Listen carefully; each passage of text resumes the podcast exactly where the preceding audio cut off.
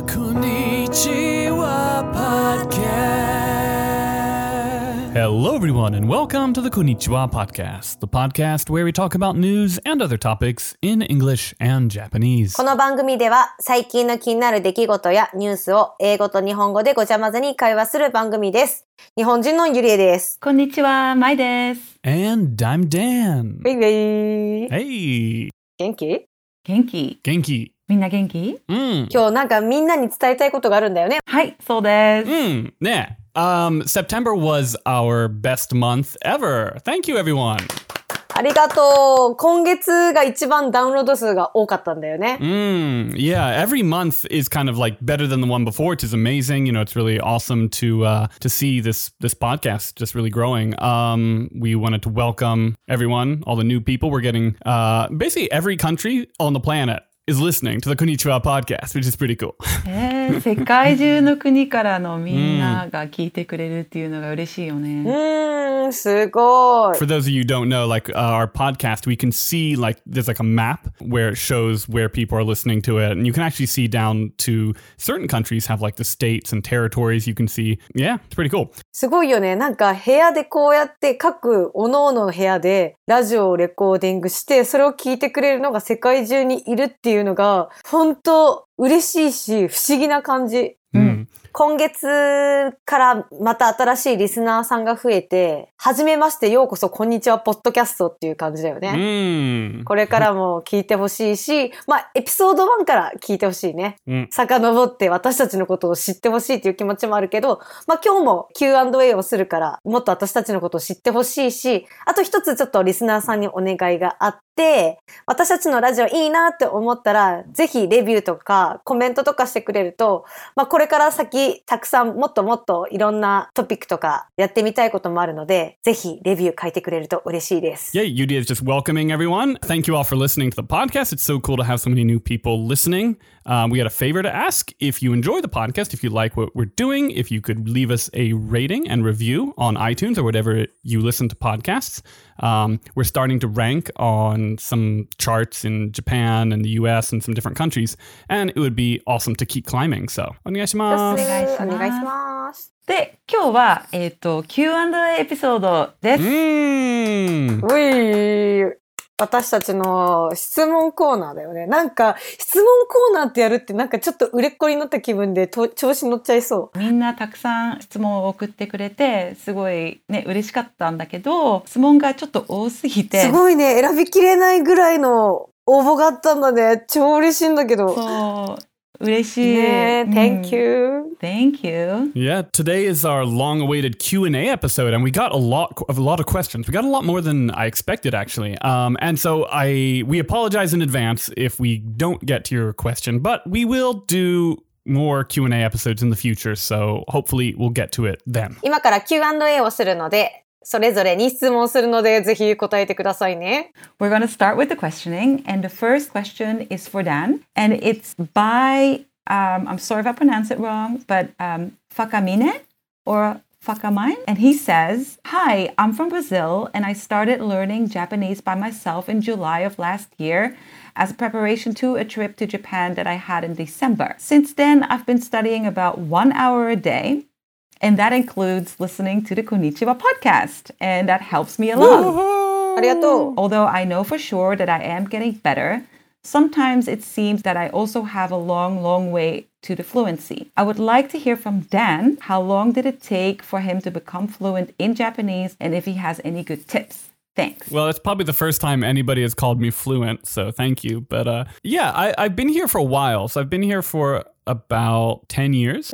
I feel like my Japanese has been kind of progressively getting worse, though, since I stopped studying. Um, So, yeah, no, for sure. Like five years ago when I was studying for the JLPT N1, I was a lot more on the ball about things. My Japanese was a lot better. Um, fluency is kind of a hard thing to define, but I would say it probably took about two years or so before I was able to kind of have, you know, daily conversations and make Japanese friends and just kind of get a little bit more into the swing of things. Um, as far as what I would recommend for learning Japanese, For me, what really did it is kind of hitting it from a lot of different angles. Um, and what I mean by that is a lot of people maybe will kind of really get focused on one thing, like doing cramming a textbook or something like that. But for me, really trying a lot of different things like watching TV, listening to podcasts and the radio, reading manga, whatever, just kind of doing, and not for really long periods of time. I saw the most progress when I was doing that, I think. Only focusing on one aspect of Japanese, because Japanese is a little tricky because of kanji and the reading system, where it can be easy, I think, to kind of really get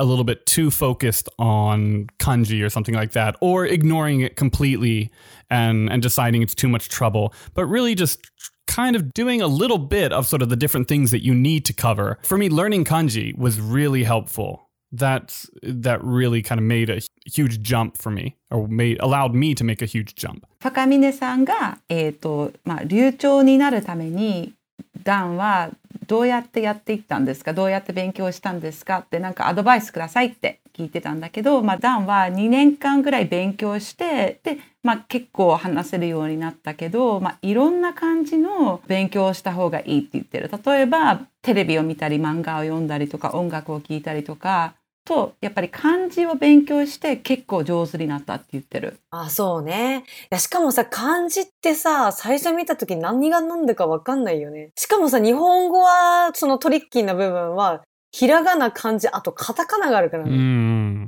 しかも音読み、訓読みもあるから、すっごく難しいと思う。Mm, yeah. I think with kanji, like for me, because I didn't go to Japanese school or anything, I just sort of learned it on my own. I I actually had a had a really hard time even just figuring out what kanji were u- like how they were used. I don't remember how long, but it took me a decent amount of time to kind of have it click as to okay, this is how kanji work, kind of thing. でも、墓峰さんすごいのが、1日1時間勉強してるんだよね。そうだね。そう、継続できるのってすごく尊敬する。 Yeah, no, I think that's pretty huge. If if you're studying an hour a day, um, th- you are you're gonna do it, Definitely. right? The next question is for Dan as well. This one is by Brown317. The question is Advice for job hunting in Japan, N3 level Japanese, excluding English teaching. Do you know anything about that? I do a little bit, and it's not great news because, as in my personal experience and experience of most people, most of my friends and things in Japan, job hunting, N2 is basically where it starts as far as the JLPT um, certification kind of having any meaning. Um, again, this is very anecdotal, but but yeah, in my experience, N2 is sort of if if anybody has a Japanese requirement or that's sort of a prerequisite, then they are looking for N2 and above. The jump between N3 and N2 is pretty big, but I, I took the N3 and then about a year, about a year and a half later, I passed the N2. So it's not like, you know, it's not a huge jump. And I didn't I didn't study all that hard, let's let's be honest. ねえねえ、ダンちゃん、あの、N3 って何レベル N3 ってことは N の N は日本語の N なのかな Right. Uh, actually, I think it stands for new three, if I'm not mistaken. But uh, sorry, we didn't explain this at all. But the JLPT is the standardized Japanese test that most any company will look at when they are looking to hire or schools when you're looking to get in. Um, and it has five levels, N5 being the lowest, and it goes N4, N3, N2, and N1 is the highest level. And so N2 and N1 are the two that companies are looking at. じゃあ N1 か N2 のその日本語のレベルは、まあ、日本で会社で働きたいなら少なくてそれは持っといた方がいいってことだね。 Hmm. Okay, cool. Next question from Marvin Nawendo. Why does Dan look so outrageously good? なんでダンはこんなにイケメンなのか Oof. だって。 Oh, wow. Um, Well, Dan, would you care to fill us in? Yeah, let me explain. それは？ Uh, uh, it's my barber. He he cuts he cuts a mean haircut. え自分のパパとママに感謝しなきゃ。そうだよね。ギフトだよ、ギフト。 Oh, it's true. Sorry. I feel how embarrassing. Um, that's right. I need to thank my mother and father. Um, thanks. うん。 and uh, yeah, thank you. Thanks, Marvin. Uh, appreciate it. Yeah, but you do you do have gorgeous hair too, and um, yeah, we're very lucky to have a handsome man in our in our little group here. Uh, I'm just coasting on my hair all the way. じゃあ次は、えっ、と、ゆりえちゃんに質問です。おい。317あやさんからの、えっ、と、質問なんですが、もう、あやちゃんだね、これはね。そうです。で、ゆりえさんは日常でたくさん英語に触れて生活しているのですか？はい。この質問はね、すごく悩んだの。日常では正直、あんまり英語に触れてないんだよね。うん。ただ、ちっちゃい頃から、まあ、海外には興味があったし、まあ、小学校の頃から、まあ、海外の友達も結構多かったから、環境的に英語をし使わないといけない状況が多かったのかな。ただ、まあ、英語、すごい小学校から中学校まですごい勉強大好きだったんだけど、高校の時の先生がちょっと嫌いになっちゃって、うん一回英語挫折したことある。So Yudia didn't like her high school English teacher? No, but she did always have interest in um, overseas countries and she's always made foreign friends, even in elementary school. In on a daily basis, she doesn't use a lot of English, right? ね、あんまり毎日は使ってないんでしょ使ってないし、もう正直言うとネットフリックスも、 まあ、英語のものよりもやっぱ韓国語の方を優先にしちゃうかな。ああ、そっか。うん。Yeah, so our Yuria here, she can speak Korean as well, which is really, really cool. うん。ただね、やっぱさ、この3人と私の周りの友達がみんな英語が上手なわけ？だからそこでちょっとなんか英語して喋るのがちょっとこっぱ恥ずかしいっていうか、なんか、なんか恥ずかしいなっていう。多分このラジオ聞いてくれて英語を勉強してる人ももしかしたら同じ気持ちを分かってくれる人がいるかもしれない。Yudia speaks Korean as well. So she was saying when she watches Netflix, she's pretty into the Korean dramas. The Korean dramas are really getting big on Netflix recently. There's the one Crash Land Into You and stuff like that. です。はい。ありがとう、あやちゃん。あのー本当これからも聞いてね。お願いします。お願いします。じゃあ、それでは、まいちゃんに質問です。はいえっと、ミッドナイトフクロウさんから。かっこいいね、名前。ねえ、かっこミいい。ッドナイトフクロウ。うんはい。はじめまして、いつも楽しく聞かせていただいてます。質問ですが、まいさんは英語も日本語もとても上手なのですが、日本語はどうやって学んだんですか？また、まいさんはいろいろな国に行っているようですが、どのようなお仕事をされているのでしょうか？スタイルがいいからモデルさんかな？いや、モデルではないね。まあ、旅行は結構プライベートで好きだからよく行ってるだけなんだけど、まあ、日本語と,、えー、と英語、まあ、オランダ語もそうなんだけど、やっぱり小さい時は母はオランダ語が話せなくて、で、父が日本語が話せなかったから、お家で3人でうん英語を話してた時が多かったの。で、パパが仕事に行ってた時はママと一緒で、で、その時はいつも、まあ、ちっちゃい時からずっとママと日本語を喋ってて、平日はオランダの小学校で、土曜日は補習校の日本人小学校にも行ってたから、日本人の友達とかが多かったから、結構ずっと日本語が喋ってた時間が多かった。Yeah, that's a question we get a lot actually. People asking us how Mai is so good at at all three languages. It's pretty crazy. もいちゃんの日本語上手ね。上手ね。あっていうかりがとう考えたことなかった私。 when I was little, my mom couldn't really speak Dutch and my dad couldn't speak any Japanese.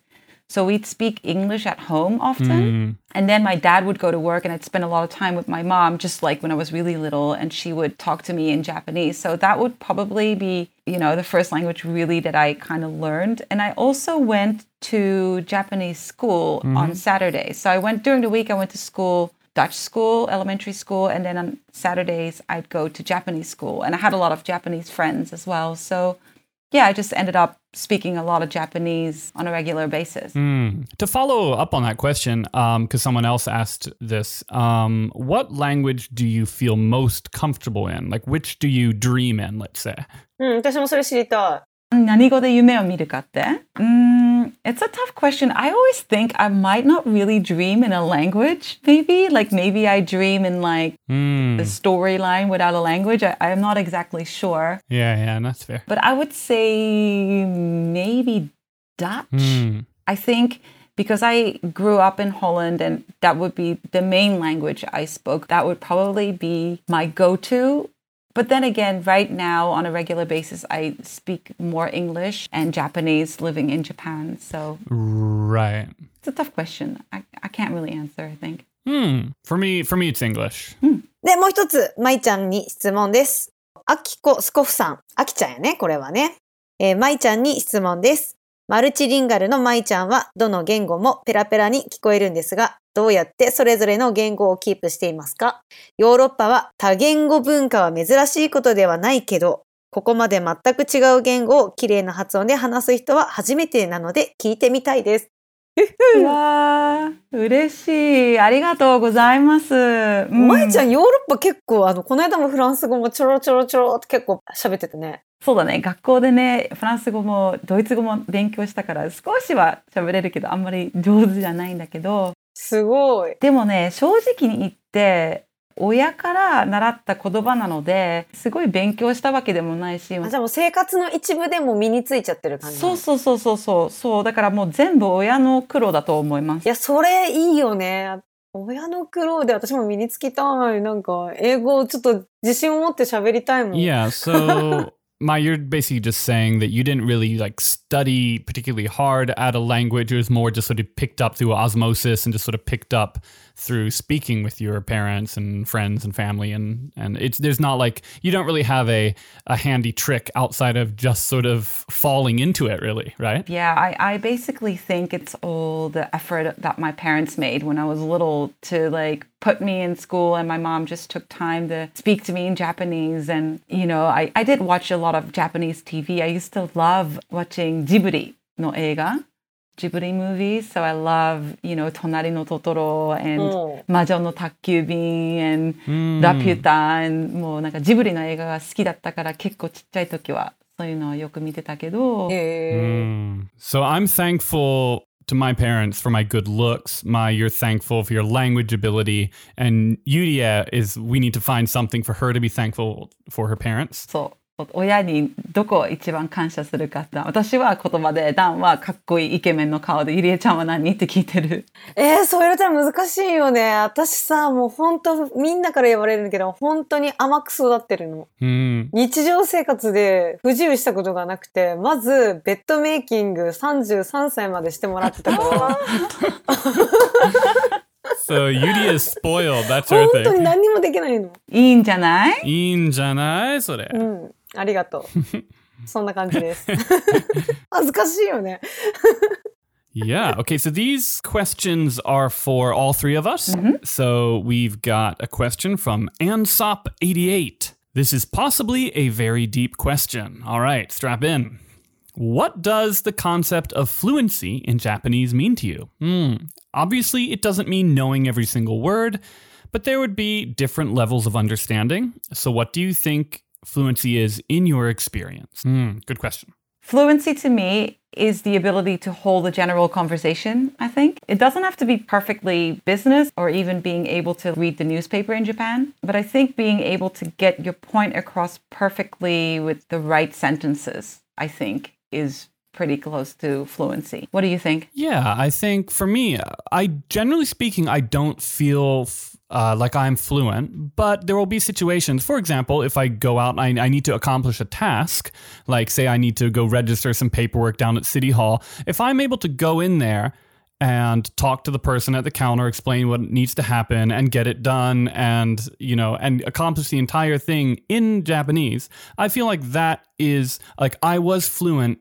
in that situation maybe is one way to look at it. Because obviously like ansop says um, it's not knowing every single word right? And there will be situations there are many situations i get in where i'm just in over my head. Maybe i don't know the vocabulary around the situation and I, i'm just not fluent. But in other situations maybe i am 流暢に話せるのは自分に対してどういう意味ですかって質問なんだけど、うんうんうん。ゆりえちゃんはどう思う？いや、私もね、その英語は本当に得意じゃないんだけど、自分がちょっと成長したなって思ったのが、あの、ラスベガス住んでる時に、アスレチックジムの解約したの。うんで、解約がすっごく難しくて、Hmm. そこでバトルして勝ち得た時に、あちょっと成長したなと思った。し、なんかネコシエイトがうまくできた時は、あちょっと成長したなと思う。 So Yudia was trying to cancel her gym membership when she was in Las Vegas, and she was able to to do it in English, and that was kind of a moment that she felt, yeah, she felt fluent. Out of canceling thing, the hardest thing to cancel is definitely the gym, I think. That is that is true. That would good job, Yudia. それは難しいよね。めっちゃ難しかった。 Um, okay, next we have a question from Dresses with Pockets. Dis- I like the name. Uh, discovered your podcast not too long ago and absolutely love it. Well, thank you very much. ありがと I've been learning Japanese, and the style of the podcast has been so helpful in developing my listening skills. I have a question for the Q&A episode. What's the origin behind the Konnichiwa podcast? I'm so curious how the three of you met and decided to do a podcast together and decided on this unique approach. Okay, so I think we talked about how we met uh, this season. I think season five, episode four, it was Ice Cream Madness. We kind of had a question like, how did you guys meet? So if you haven't listened to that episode, go over there, have a listen. It's a fun episode where we uh, we had a question and we talked about how we met. We have some funny stories of each other. So I think our conversations among friends here in Japan is often a mix of Japanese and English. So that's kind of how we talk to each other often. So mm-hmm. I kind of thought it's it's a fun idea to make a podcast like that. Yeah, I, I used to do a podcast before Konnichiwa podcast that was the same format essentially. And I think like my saying that that kind of grew out of having a natural conversation, almost like you can't have conversations in Japan um, where it doesn't end up being mixed somehow into sort of a, a mix of English and Japanese. And that's kind of the the real way that that conversations happen and the real way that people communicate here. So I think that in and of itself was kind of an interesting premise. そうだね。まあ私たちが出会った時の話は、えっ、と、シーズン5のエピソード4に話したんだけど、聞いてない方はぜひね、 うんこのエピソードも聞いてみてください。最初私たちが3人でポッドキャスト始めようっていう話はしてないよね、多分。Yeah, so we invited uh, Mai and I talked about it, and we decided we wanted to to do the podcast, and then we invited Yudi out to lunch because we wanted to see if she would join us. 話があるからランチ行こうよって誘ったもんね。すっごいなんか意味深な顔して、ポッドキャストしないって言ったのを覚えてる。ねダンと私が一応最初にポッドキャストしようよって話した時に絶対ゆりえちゃんがねあの一緒に入ると間違いなく面白くなるからと思って嬉しい。いや、最初ね、何、ポッドキャストの存在を知らなかったから、Uh, yeah, Yudia didn't even really know what a podcast was, right? 全然流れが分かんなかった、最初。And now look at us now, season five, episode mm, fifteen. I don't know. we're on- 15! イ Hey! エーイすっごいね。外国人の友達とかもたくさんいるから私たちらしい会話のやり方なんかあ、そうだね。うんうん。英語と日本語をごちゃ混ぜに話す会話のポッドキャストそれを作るのが楽しいかなと思ってその考えがね始まったんだよね。そうそう。で、英語も勉強してる人も、そのボキャブラリーも増えるし、日本語勉強してる人も、あの、あ、こういう日本語で、日本でこういうことが流行ってるんだとかもう分かるからいいよね。All right. So the next question is from Apropos Elise. What's your most podcast friendly, embarrassing, funny story of each other? お互いの恥ずかしい思い出、面白い思い出は何ですかああ、ある。私もあるえ、。私、舞ちゃんは分かんないな。Aru, 私、あるあるある、プターンあるよ。何 koa. 舞ちゃんは、いや、舞ちゃんは、私、私、舞ちゃんに対しては恥ずかしいところいっぱい見せてきてるから、全然大丈夫だけど、舞ちゃん、じゃあ、ダンの話して。Hmm. Ja, Yudia, what's what's what's the embarrassing story about me? いや、私がね、一番面白いなって思ったのは、Uh, ダンと、あの、舞ちゃんの結婚式でニュージーランドに行ったの。hmm. で、一緒にね、ダンと、あの、スカイダイビングをしたの。Ah. で、スカイダイビングした時に、やっぱいろんな器具をつけるでしょ？Oh no. Oh no. I know what this is going to be about. あそこがすごい食い込んでたのが、ちょっとめっちゃ笑った。 So, um, Yudi and I went skydiving together in New Zealand, and she has a vivid memory that she can't get out of her head, apparently, of when, when you go skydiving, you wear this jumpsuit kind of thing. And apparently, I kind of gave myself a major camel toe, I think it's Um, called a moose knuckle. a moose knuckle. What is the difference uh, between a moose knuckle and a camel toe? I think a camel toe is for a woman. 私その時にキャメトっていう単語を初めて知ったの。えでもキャメルトーは女性用で、ムースナコが男性用だと思う。え、それ何何何？ムスナコ？ヘラジカ、日本語で。鹿のその足のところなんじゃないのかな？いや、一緒じゃん。一緒一緒。とりあえず食い込んでるってことだよね。Uh, yeah, it was a very tight jumpsuit. Sometimes being tall is not all it's cut out to be. あのーまあ、器具であ男性のね、あのーあれが食い込んでるっていうのをキャメルトーっ言って、そのラクダの爪みたいだからっていうのを、うん私はその時に初めてその単語を知った。えー Hmm. I don't know if this is the most embarrassing story. A funny memory that I have from Yuria is that one time I caught her eating a tub of butter in the kitchen. Oh, lordy. ゆりえちゃんがキッチンでバターを食べてたのが面白かった。そうなの、なんかバターが大好きなの。Is this before or after you quit your gym membership? ジムのメンバーシップを解約した前、後？前だね。Okay. 聞いて、でも直接そのバターの入れ物とスプーンで食べたのがもう面白くて。それね、バターじゃなくてマーガリンだね。もっと体に悪いね。It was margarine. oh. う Oh. ー Oh, that is pretty gross. Can't lie. まあ一緒だよ。パンに乗せてもそのまま食べるのも一緒だよ。次の質問が from apropos Elise, the weirdest Japanese trend, fashion or food, etc. you've ever encountered. Hmm. えっと、一時期流行ったもの、ファッションとか食べ物でびっくりしたこと。なんかね、昔ね、黒ギャル、ヤマンバギャルっていうのがあってね、私が小学校の時に。覚えてる。で、髪の毛がすごい茶髪で、すごい奇抜で、まあ、緑だったりピンクだったりとかして、顔もガングロ。あの、ひ日焼けサロンに行って、で、目の周りが白かったよね。そうそうそうそうそう。で、パンダみたいだった。パンダ違うね。目の周りが白くて、パンダの逆だね。パンダの逆パンダみたいな。逆パンダ。Sorry, so what is this? Uh, what is this look? It was the newer version of the kogyaru うんうん。 in Harajuku. Really tan up your skin, make your eyes around your eyes like bright white, color your hair any color of the rainbow. Like Hmm. it was a pretty interesting look. 2000年代だったっけそう。で、私が小学校6年生の時に、厚底ブーツって言って、すっごいヒールが高いブーツが流行ってたの。そのヤマンバッグ、そのすごい小が、 奇抜な小ギャルが着てたブーツを履いて、私小学校の時どうしても欲しくて、お家の和室で練習したの一回。そしたら歩いて足こけて、本当に足首が違う方向に行くんじゃないかっていうぐらい、Ah. こけて、もうあの時に、ああ、そのヤマンバギャルさんはすごい努力してるんだなっていうのを知った。so there was this trend for girls to wear like really high platform shoes. This was back in the early 2000s. Yeah, it's back a while ago. And uh, Yudia tried it out at home and then like almost sprained her ankle. So I'm not sure if it's a trend, but I can't get on board with the whole raw chicken thing. yeah, that's pretty gross. I don't think that's really a trend though, right? That's something that's that's like No, sadly here to stay. it is. Mm. 流行ったものじゃないんだけど、やっぱり生の鶏肉が嫌だ私。へえ。なんか叩きとかあるじゃん。うんうんうん。海外で育ってきたら生の鶏を食べたら死ぬって言われるから、あ、そうなんや。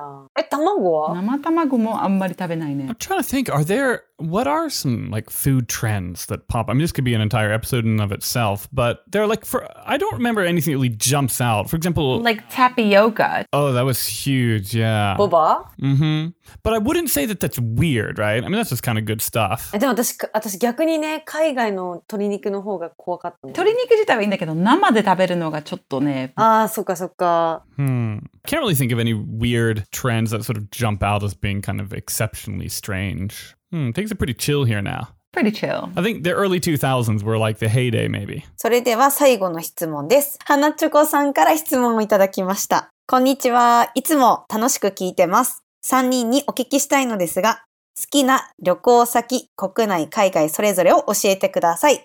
コロナが落ち着いたら旅行したいと思っているので参考にさせてほしいです。とのことです。うん。So she's asking, where do we like to travel? Where would we recommend traveling to, I guess, right? Mm. Once Corona sees itself out the door. えー、やっぱりあったかくて、海とかビーチが近いところがいいな。私、バリ島とかいいなメキシコとか行きたいな。えー。 まいちゃん、日本はどこが好きこの前 GoTo トラベルで京都に行ってきたんだけど、Hmm. 観光客が全然いないからもう最高だった。Ah, mm. 今いいよね。私、京都のさ、佐賀のってわかる？その竹がいっぱい佐賀のトロッコに乗るのが好きで。う、もうんトロッコ列車を乗りたくて、乗りたくて、もう今乗りたい。もうもうすぐ紅葉の季節だしね。絶対いいと思う。うんもう行くなら今だよ。Mm. いいんだよ。 I actually really like domestic travel, not the actual act of traveling domestically, but I think from Fukuoka, like an hour or so away, you can just really find some amazing places to go. Um, I went to Saga last week, uh, two weeks ago. Went camping. It was it was pretty magical, gorgeous. It's amazing how quickly the scenery can change because Fukuoka's you know it's it's a city, so it's it's pretty much what cities look like, right? and then when you mm, Well, Fukuoka is a very nice city, though. It's very pretty. It is, it is. It is a very nice city. It's interesting to me that kind of juxtaposition of nature and kind of pretty large scale urbanization that you get next to each other in a place like Fukuoka. Oh. Like Kyushu's not that big an island, but if you go towards Aso, where the volcano or the the crater is, you know, you get entirely different um, kind of biomes, and it's yeah, it's pretty amazing. 九州綺麗だよね、ゆりえちゃねん。、うん、大好き。この間もキャンプで阿蘇行ったし。Mm. ダンも先週、先々週キャンプ行って。だか Uh, ら結構ね、九州はキャンプ場いいところいっぱいあると思う。で、海外だったらどこがいい？みんな。私はね、まあそこ舞ちゃんとダンに比べたらあんまり海外行ってないんだけど、やっぱり舞ちゃんの結婚式で、そのクイーンズタウンはすごい良かった。ニュージーランドのクイーンズタウン。また行きたいと思った。yeah, New Zealand was nice. いいところだよね。すごい景色も綺麗だし。なんかすごい綺麗だし、なんかすべて写真の世界にいる感じがする。Skydiving, camel toes. そう、スカイダイビングとかしてすごい楽しかった。ただね、ラスベガスもいいところで、ラスベガスの不思議なところは、おもちゃ箱の中にいるような感覚やった。Right. Vegas doesn't really feel like a real place, right? It kind of feels like a it's they call it the adult playground, right? うん。 Well, for me traveling overseas, I like Europe a lot. In summer though, Yeah, no winter's no winter's no bueno.